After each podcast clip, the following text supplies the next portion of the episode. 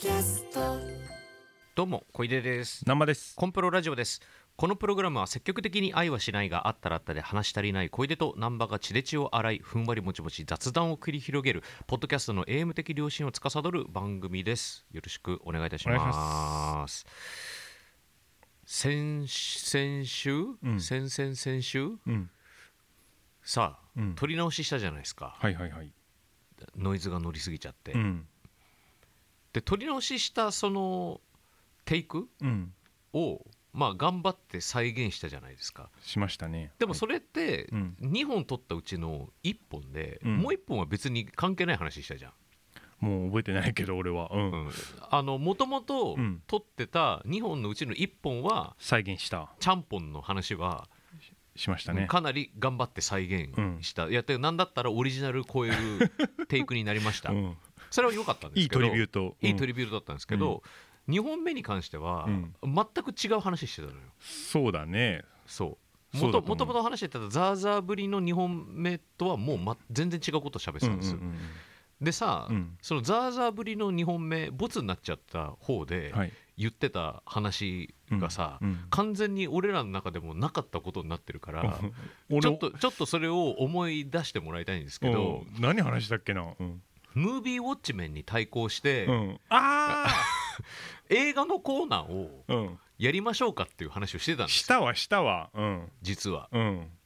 でもムービーウォッチメンは、うん。あれはあの映画批の批評のコーナーじゃないでうん、すか、すごい下調べしてね。そう。うん。そんなのしんどいし、うんうんで映画の批評とかなんか怖くてできないし、うんうんうんうん。だから話題の映画をうん。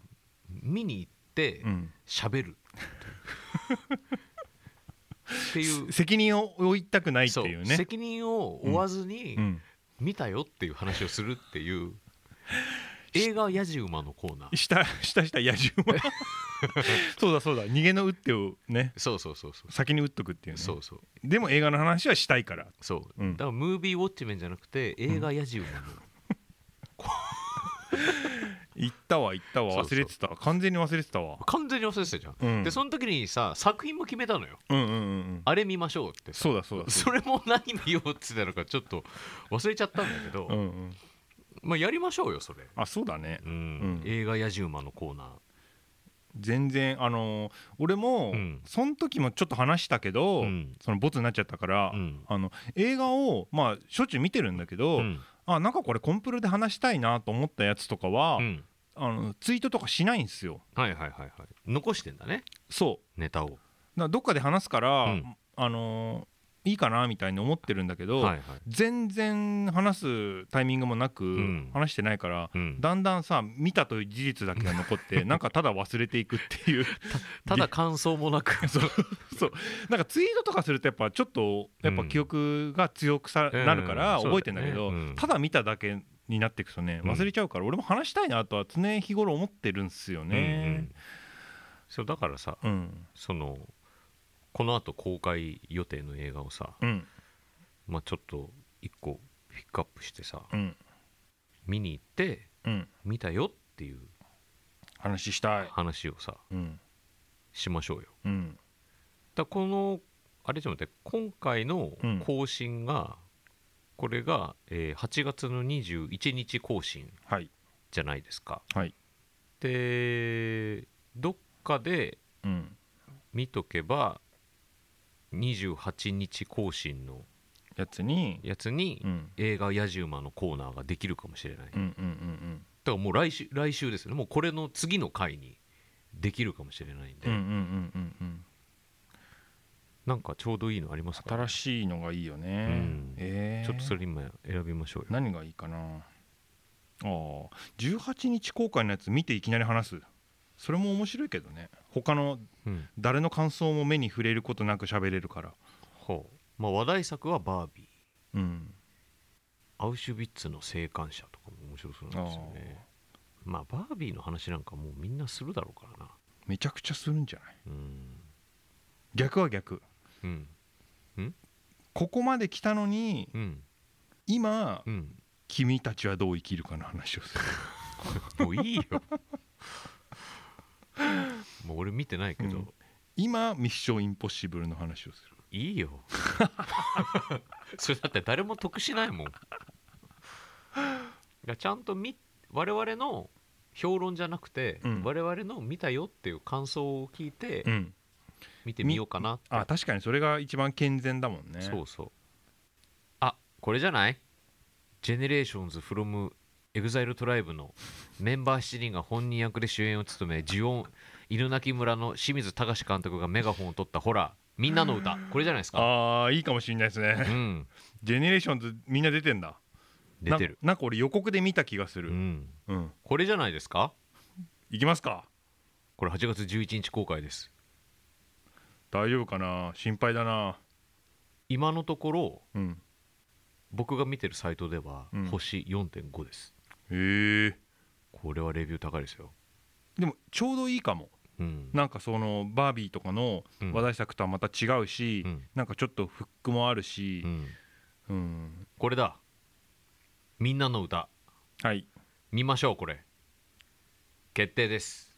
映画やじ馬のコーナー。よろしくお願いします。よろしくお願いしますこれだってねレビュー少なそうだしね。うん。これだ。でこうやってね映画見ていけば僕今ちょっとねあんまり映画に行けてないサイクルになっちゃってるんああねちょっとサイクル作った方がいいもんでね。体質をちょっとねうん。戻していかないと。本当不思議だよね映画館行くとさうん。また映画館行きたくなるのってさ、本当不思議なんだよね、うん、あれだ行き始めるともうなんかずっと映画館にいいたいみたいな感じになってきちゃうんですけど、やっぱあれじゃない？携帯を持たずに何も考えずに。おい。享受できるからじゃない？エンタメをさ。全裸じゃない。整うためには行ってない。整うためには行ってる じゃあお便り読んでいきますかね、はい。今週もたくさんいただいております。南波さんどうですか？えーパン屋さんの近くに住みたいさん、うんはい。女性20代東京。はいはい。小出さん南波さんこんにちは。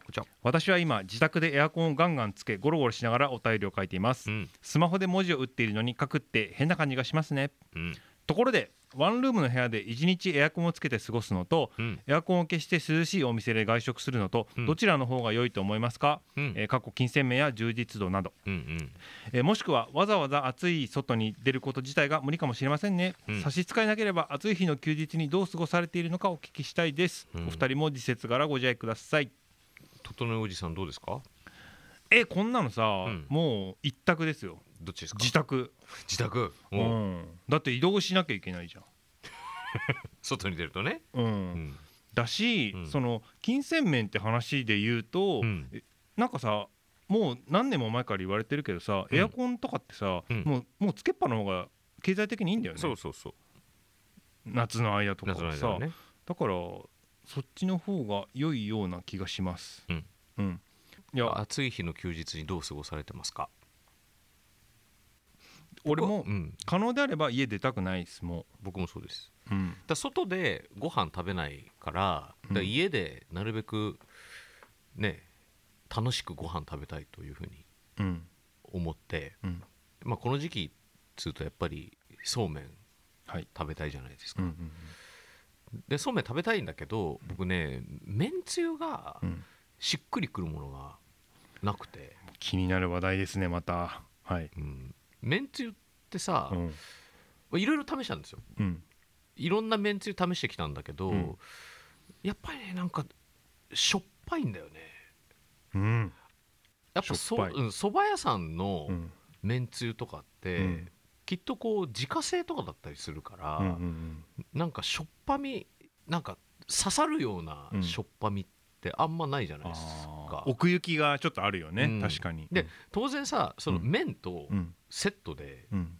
食べるものだから口にするものだから完全に麺と合わせてチューニングしてるじゃん。うんうんってなった時にいやこのちょっとしょっぱみはもうこう角が出過ぎてるなっつってうん。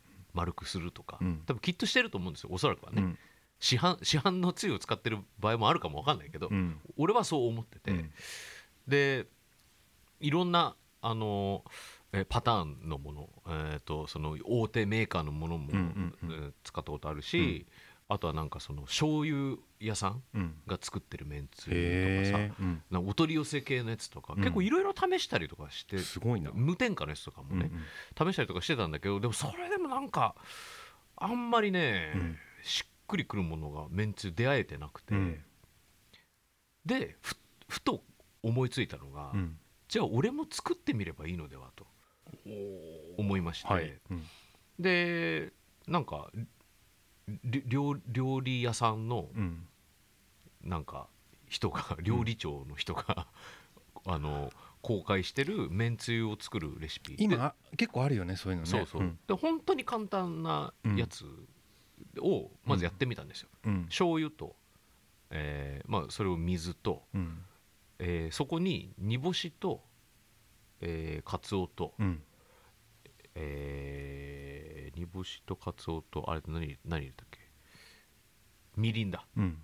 入れてあと昆布とうん。入れてえ煮立ててでちょっと冷ましてっていうやつをつ作ってみたんですけど、それでそうめんをうん。食ったら信じらんないぐらい。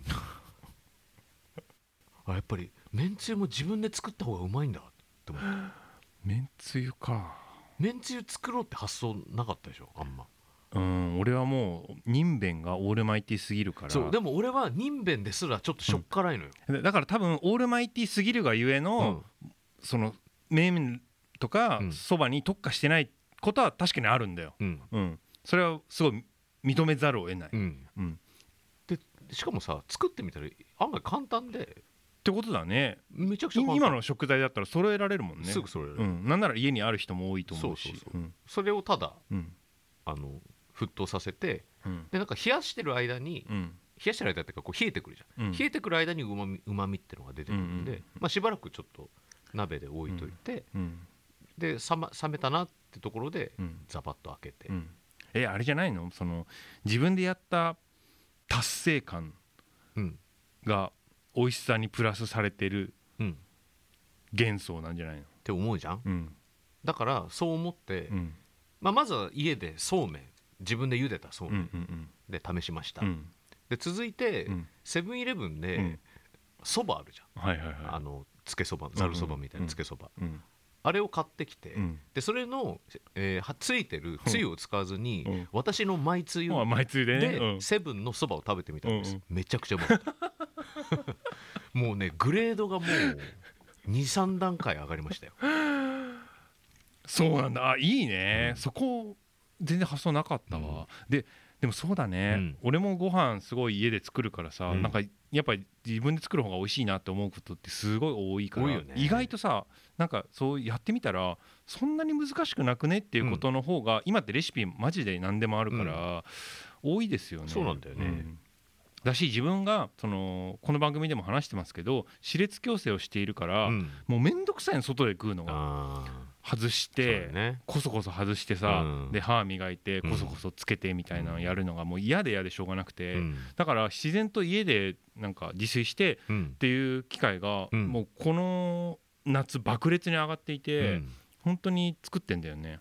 爆裂に。うん、だしなんかやればやるほど、うん。そのさ自分のサイクルにも合ってくるっていうか、うん。そのやっぱね手間とかさかかるけど、うん。洗い物だとかうん。買い物だとかが、うん。それこそ生活のサイクルに組み込まれていくと、うん。全然楽みたいな、になっていくから、うん。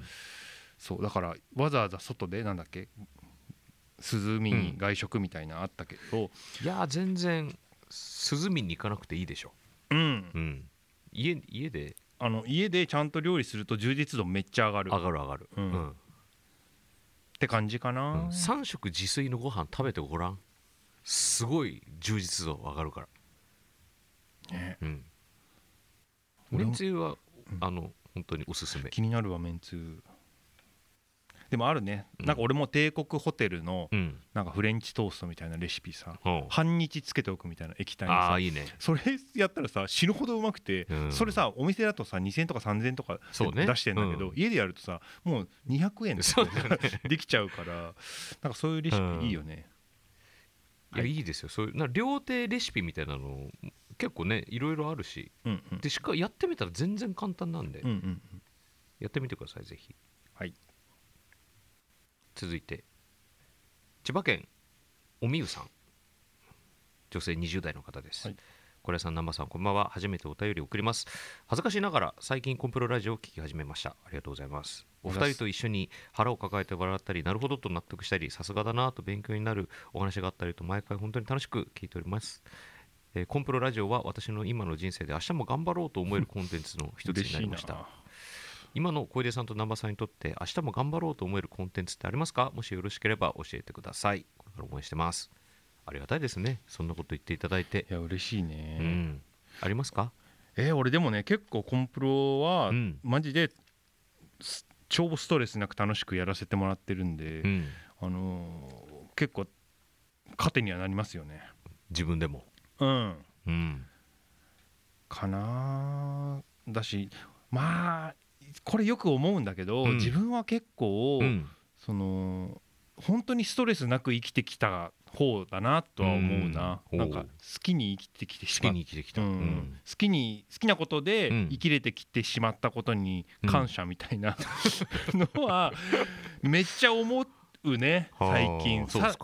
より思うようになったね。へなってます、うん、だってこんなさ、うん。マジでコンプロもそうだけど、うん別にコンプロでな何かあの金銭的な、うん。あの利益を得ているわけではないんですが、あの現段階ではまだそうです、そうなんだけどでもでも、うん。マジでふ普段、うん。たまに会って話すような、うん。なんでもない雑談なわけですよ。そうですね。なんでもない雑談をうん。結構聞いてくれてる人がいて、本当そうなんだよね。そうなんなら面白いって言ってくれたりするのはめっちゃ、うん、嬉しいというか不思議だなーっていうのは不思議だよね。うん。うん。なんかこういうことをやれてるのは本当に、うんうん。いいなって思ったりしてます、ありがとうございます。うん。明日も頑張ろうってなるよ、うん。うん、僕はルセラフィムの YouTube です。はい。話してましたね、はい。続いて、えーチョンさん女性20代。これさ、うん。別の方のお便りもあったんだけど、はい。性別欄が男性女性しかないのはうん。どうなんだみたいなのがあったけどこれ選ばなくてもいい、あ多分いいいいはずです。いいはずなんで、うん、なんであのお気にせず気にせず、うんうん。です、えー、チョンさん女性20代東京都、えー家のトイレのドア閉めますか？お昼時の更新にすみません、えー一人暮らしで猫を飼い始めてから用を足す時はドアを開けたままになりました。猫は普段閉めているスペースが気になるようで近づいてきます。お二人は用を足す時にトイレのドアはちゃんと閉めますか？時と場合によりますか？おー。はい。へえ覗きに来るんだ。かわいい。かわいいねか かわいいねの感想で終わっちゃったけど。イマジネーションにゃんこのね。可愛さだよ。閉めてるとガリリガリみたいにやってくるのかな、かわいいね。うん。なんだよこの質問。かわいいね。どっちでもええわこんな。どっちでもいいもんな、うん。まあ、僕はうん。閉めますしうん。鍵閉めます。えー、そうなんだ。俺鍵閉めたことないわ。一人暮らしなのにうん。鍵閉めますね、へえ。なんか知んないけど。そうなんだ。なんか鍵閉めた方が安心するんだと思でも誰かが襲ってきた時うん。に鍵閉めてるとううん。ねうん。間抜けなスタイルでさうん。バッと開けられなくて済むもんね。そう。でもさ水曜日のダウンタウンでうん。近いドッキリやってんのよ。へえ。そのトイレに家でトイレに入ってる時にうん。ノックされたらっていう。うんうんうん一人暮らしでうん。家でトイレ入ってうん。たところでコンコンってノックされたらノックで返してしまう説みたいな、うんなんだけどコンコンってされてえー、ってなってガチャって。みんな閉めんだよ。鍵を閉めんだ。そ反応としては。うそりゃそうだよね、へえ面白いな、うん、面白いけど半端じゃないよ怖さ、俺でも、うん。今の話聞いて思ったけど、うん。その普段俺は鍵閉めてないんだけど、うん。家で、うん。あのーその癖がついてると、うん。外で閉めない可能性もあるなって思った。まあでも外だとさ、うん。鍵閉めないと閉まんなくない？そもそもドアが。トイレのドアって。そんなこともないんじゃない？あ本当？なんで俺がこの話をしたかっていうと、はあ。俺あ開けてしまった側あで2度ほどありましあてあんまねなんかこのポッドキャストで言うことではないかもしれないんですが、うん。そのさうん。よよくトイレってさ、うん。個室個室っていうかドアを一回開けて、うん。さらに奥に個室がある。あはいはいはいはいはいはい。っていう構造のあるじゃない。うんはいはいはい。でそのどっちも鍵がついてるうん。ってパターンがあって、うん。ででああるカフェで、うんえー新大久保のあるカフェで、トントンってノックしてうん。でまあ鍵かかってなかったから入った。うん。返事も来なかったし、はい。で次の段階、まあ、個室のトイレでさ、うん。でうん扉があって、でそこででもう最初の段階で俺はノックした時に返事もなかったし鍵も開いてたからもう大丈夫だと思ったわけ、はいはい。てっきり。てっきり。でで開けたら鍵かかってなくて開いたんだけど、うん。そしたら女の人が座ってスマホを見てたんですよ。あそう。で開けちゃって、まあほんと一瞬の出来事だったんだけど、うん。わーっつってその人バッてし閉めたし、うん。俺もうわーってすいませんっつって謝って、うん。もう飛び出てお店を飛び出るレベルで 逃げ出したんだけど、うん。あのーその人は多分だから多分家で普段鍵閉めないからみああなるほどね。みことも閉めず。みこともね。いやそうね。もう完全に痴漢じゃんもうそんなのさ、まあそうだよな、うん。怖いな。座ってさスマホ見てたんだよ。わあ気まずいな。めちゃくちゃもう本当になんかうわーっていう気持ちになっちゃってさ、うん。その日さマジで、うん、逮捕されるかなみたいな恐怖感と。うんそうだよね。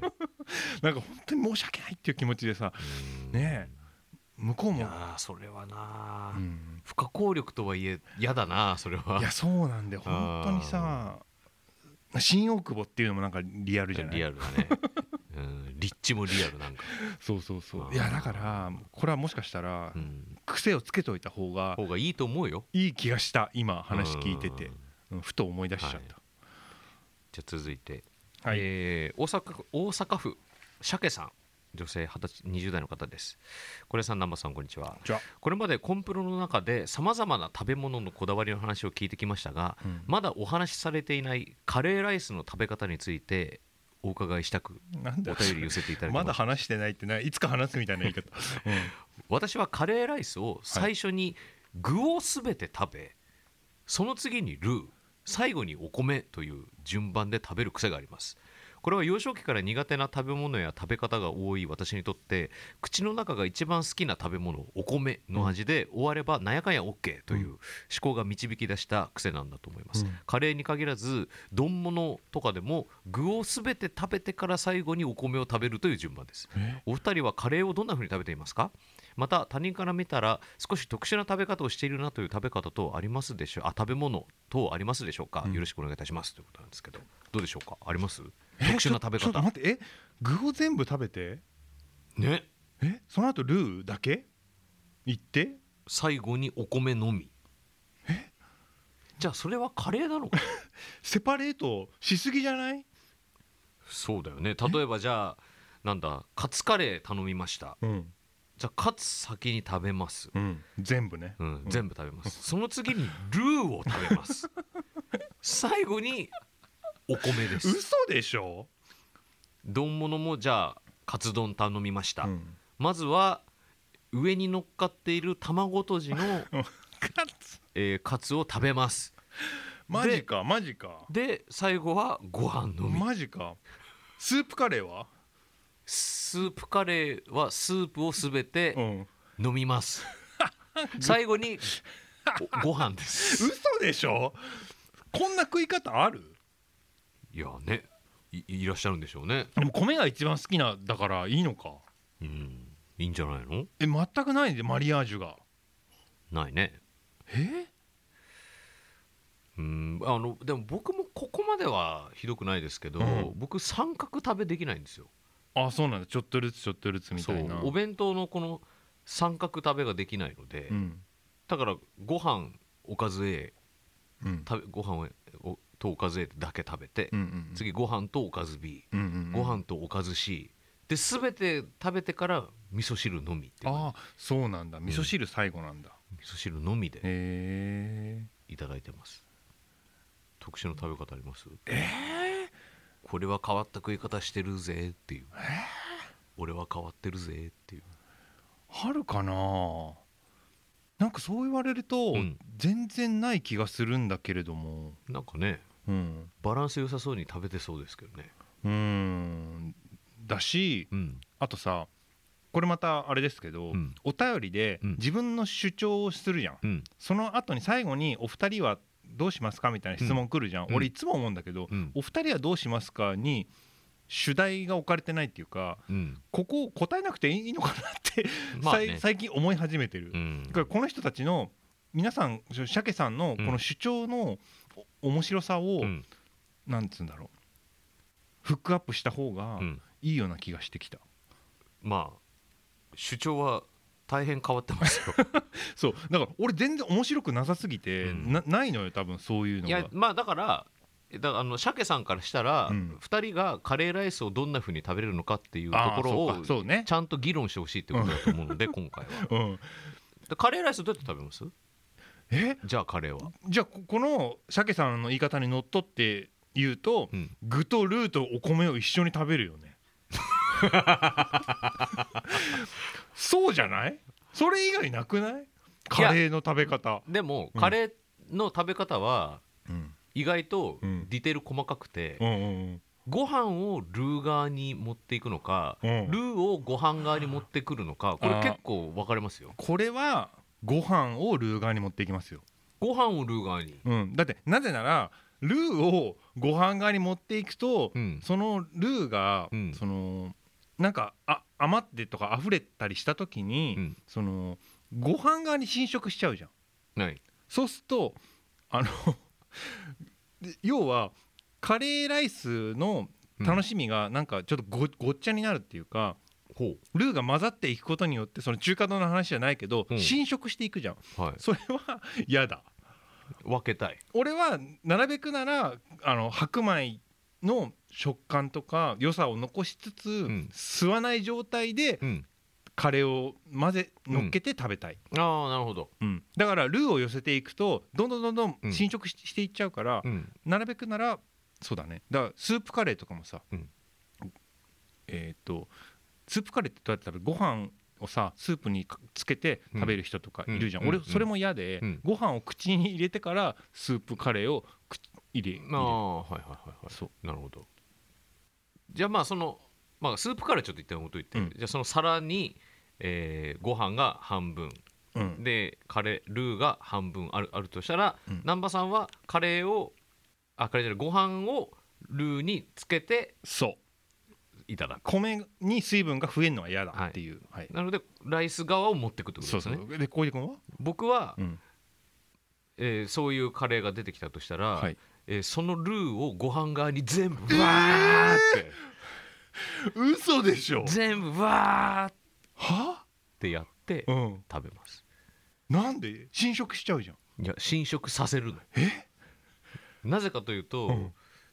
そのご飯とルーだけで食べていくと、うん。もういつの間にかうん。もうご飯飲みゾーン、ご飯飲みが残ったりとかするじゃん。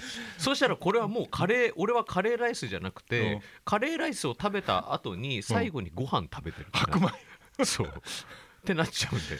かさっきまではカレーライスだったけど、うん。あれ俺ライス食べてるってなるから、うん。それが嫌なので、うん。もう全てのライスにもうルーをうん。もうあもううわ平均化するわけ、ね、平均化。えてかもう 平均化ってなんだ？なんならもう混ぜるぐらい、ええあそうなんだ、は意外それは。でうん。これには利点もあって、うん。こう混ぜることによって、うん。あの食べやすくなるんです。熱が逃げるから。ああ なるほどね。あ猫舌みたいな、ねちょっと猫舌なんで、うんそうやるとちょっとこう熱が逃げえるし、意外だわそれ。だって混ざることをうん拒否する人間じゃないですか小出君基本的には。うん、なのにカレーはいいんだ。うん。カレーだもん。えカレーだもん逆にねうん。そのカツ丼はい。とかうん。をじゃあ食べるってなった際に、うん。カツ丼がこう別盛りで来たらうん。戸惑うじゃないですか、あ俺でもその同じでサクサクがちょっとあってほしいから。あじゃあなんならセパレートもちょっと歓迎してるとこあるんだ。あるあるあるある。じゃあちょっと待って丼嫌いじゃん。そんなことはない。あれそんなことはない。丼嫌いじゃん。いや丼大好き。いやでもどん大好きの人間が、うん。いやそんなそもそもセパレートのもういや悪くはないなんて普通は出てこないもんその発想、違う違う。セパレートしたものが食べる瞬間にうん、合致するっていうのがいいのよ。いやということは、うん。じゃあもうその器の上で合致している丼を今否定していることになってるからねっていうことは本当はじゃあ丼嫌いじゃん。いや嫌いじゃないわ。あー丼嫌いだわ。この人。俺が今までどれだけドンの側に立ってきたか 知ってるじゃないですか。いやあなた。丼の丼の側に立っていたようで、うん。本当は丼という意味では俺の方が好きだったよ。っていうことは。だって俺は別に丼は一緒にいてほしいんだもん。そうでしょ。俺だって丼は一緒にいないでほしいなんて一言も言ったことないでしょ。いやだって海鮮丼あんだけ否定してきた男ですよ。皆さんご存知ですか？ポッドキャストのロゴ、うん。海鮮丼になってますよ、問題になったんですよ。おうちらのうちらのというか小出君の海鮮丼ディスがひどすぎて、トレードマークになるぐらい、うん。いやだからあのねごめん俺はね、うん。海鮮丼は確かに嫌いだよ。でも、うん。海鮮丼が嫌いな理由っていうのも思い出していただきたいんですけど、うん。じゃあ僕はそもそもいくら丼とかウニ丼とか別に嫌いじゃないわけですよ、ああ言ってたうん、うんだっていくら丼をがご飯の上に乗っかってる好き、うん。ウニウニがご飯の上に乗っかってる好き、単一なだものはね。だけどその上にごちゃごちゃといろんなもん乗っけんじゃねえっていううん話じゃないですか、うん。ね。そのまとまってもない。うん。一個一個がただの刺身をあったかいご飯の上に乗っけるなんてどういう意味なんだよって意味が分かんないっていう話をしてただけであっうん。うん。て別に僕は丼そのものの否定なんか一回もしてないの。うん。なんなら丼好きなの。おおそうだったんだ。そうなの。うんだからご飯と汁が侵食するっていうのも別に好きなの。うん。で片焼きそばはうん。その侵食していく過程が長いのがうざいっていう話。だったの。あでもそれで言うと、俺マジで新食ダメなのかも。だってつゆだくとか嫌だもん。あもうじゃあもう完全に侵食 NG だよそれ。だからどんダメなんだよ本今気づいた。新食 NG だわ。この人ドン側で喋ってたのにドンダメな人だったわ気づかなかったうわわ新食 NG だよ。新しく発見した今概念を。そうだ。なんかさ紅生姜とかも好きなんだけどう。ん紅生姜のあの汁が米とちょっとくっつくの嫌なのよ。うわ紅生姜うん。紅生姜も単体で食べたい。大好きだけど。そうだったわ。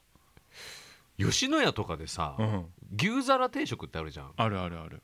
まあわかるけど、うん。なんで牛皿定食があるんだろうって思ってたんだけど、うん。もしかするとあなたのような俺ね頼むもんだって。牛皿定食？頼む時ある。マジか。別にそれが大好きでってわけじゃなくて気分で結構買える。松屋もそ買えるんだ、うん。使い分けるんだ。ううん。いや俺頼んだことないもん。牛皿。あれ？だって丼が好きだから。いや俺も丼好きだよ。いやでも丼が好きな人がその食感を残したいっていう理由でセパレートされたものを頼まないですよ。うわー。うわマジか。ついに発覚したわ新事い実が。やちょっと待ってよ。でもコンビニとかでもさ丼がさ分かれてるじゃん。あれって新食を避けるためじゃんいやだって。それはその状態で売ってくと、その侵食された状態で時間が経っちゃうからっ立てすぎるとな。そう。ふやけるていうご飯がべちゃべちゃになっちゃううん。じゃんっていう話だからセパレートしてる。んであって、うんうんうんうん。であれは別にその新食自体を侵ひ食を否定してるわけじゃない。否定してるわけじゃないいやそうだったか俺新食 NG だったわ。今気づいたわ。新事実発覚。何これ。いや俺俺もじゃあなんじゃあか本当はプレートだダメなんじゃないの？え？プレープレート？トプレートのサラダ側にあるさ。俺でもプレート自体は食べれるんだけど、うん。プレートに出てくるサラダとかはなるべくセパレートさせるようになんか溝を作る。ほら。あやっぱりダメだったんだ。あれ？俺鮭新食鮭さんと一緒かもそしたらいや一緒かもよ、え？マジで？うん、新食ダメな人じゃん。そもそもじゃあカレーライスダメじゃん。新食すっから。カレー大好きだったのに？え？カレー大好きだったのにじゃあ別で来てたら別で来てたでってことでしょ？うん、でもあるじゃんそういうカレー屋さんもさ、こうん。あのさなんか魔法のランプみたいな。魔法のランプで来るやつね。みたいなやつさ、うん。あれとか全然俺あの意味ないとか思ったことないもんこれえあの魔法のランプの場合どうするの？魔法のランプの場合はちょっとずつかけてちょっとずつ食べる。え。え魔法のランプの時どうなの？全がけえもう魔法のランプビシャー だったら魔法のランプで出てくる必要ないじゃんもう。だから俺なんで魔法のランプでよこすんだろうと思ってたよ。それはだからそれはアミューズメントだと思いってた。や侵食を限りなく防いでだからそういう人がいるからってことだ,、だろうね。えーし俺侵食ダメだったんだ マジか。うわーちょっと新事実だわ。いや鮭さんのこと笑えねえよ、うん全然笑えない、うん、全然変じゃない。いや全然笑えないけど鮭さんはだいぶ特殊ですよ これ。お米だけなんだもんだって、そうだね、うん。これはだいぶ特殊だけど、うん。ちょっと難波和ほらやっぱりね議論してよかったよ、うま生まれたわ。俺のうんなん。か避けていたことね。気づかなかったわ、いやじゃあちょっとこれからは自覚して生きていってください、そうだね。侵食 NG だと。うん、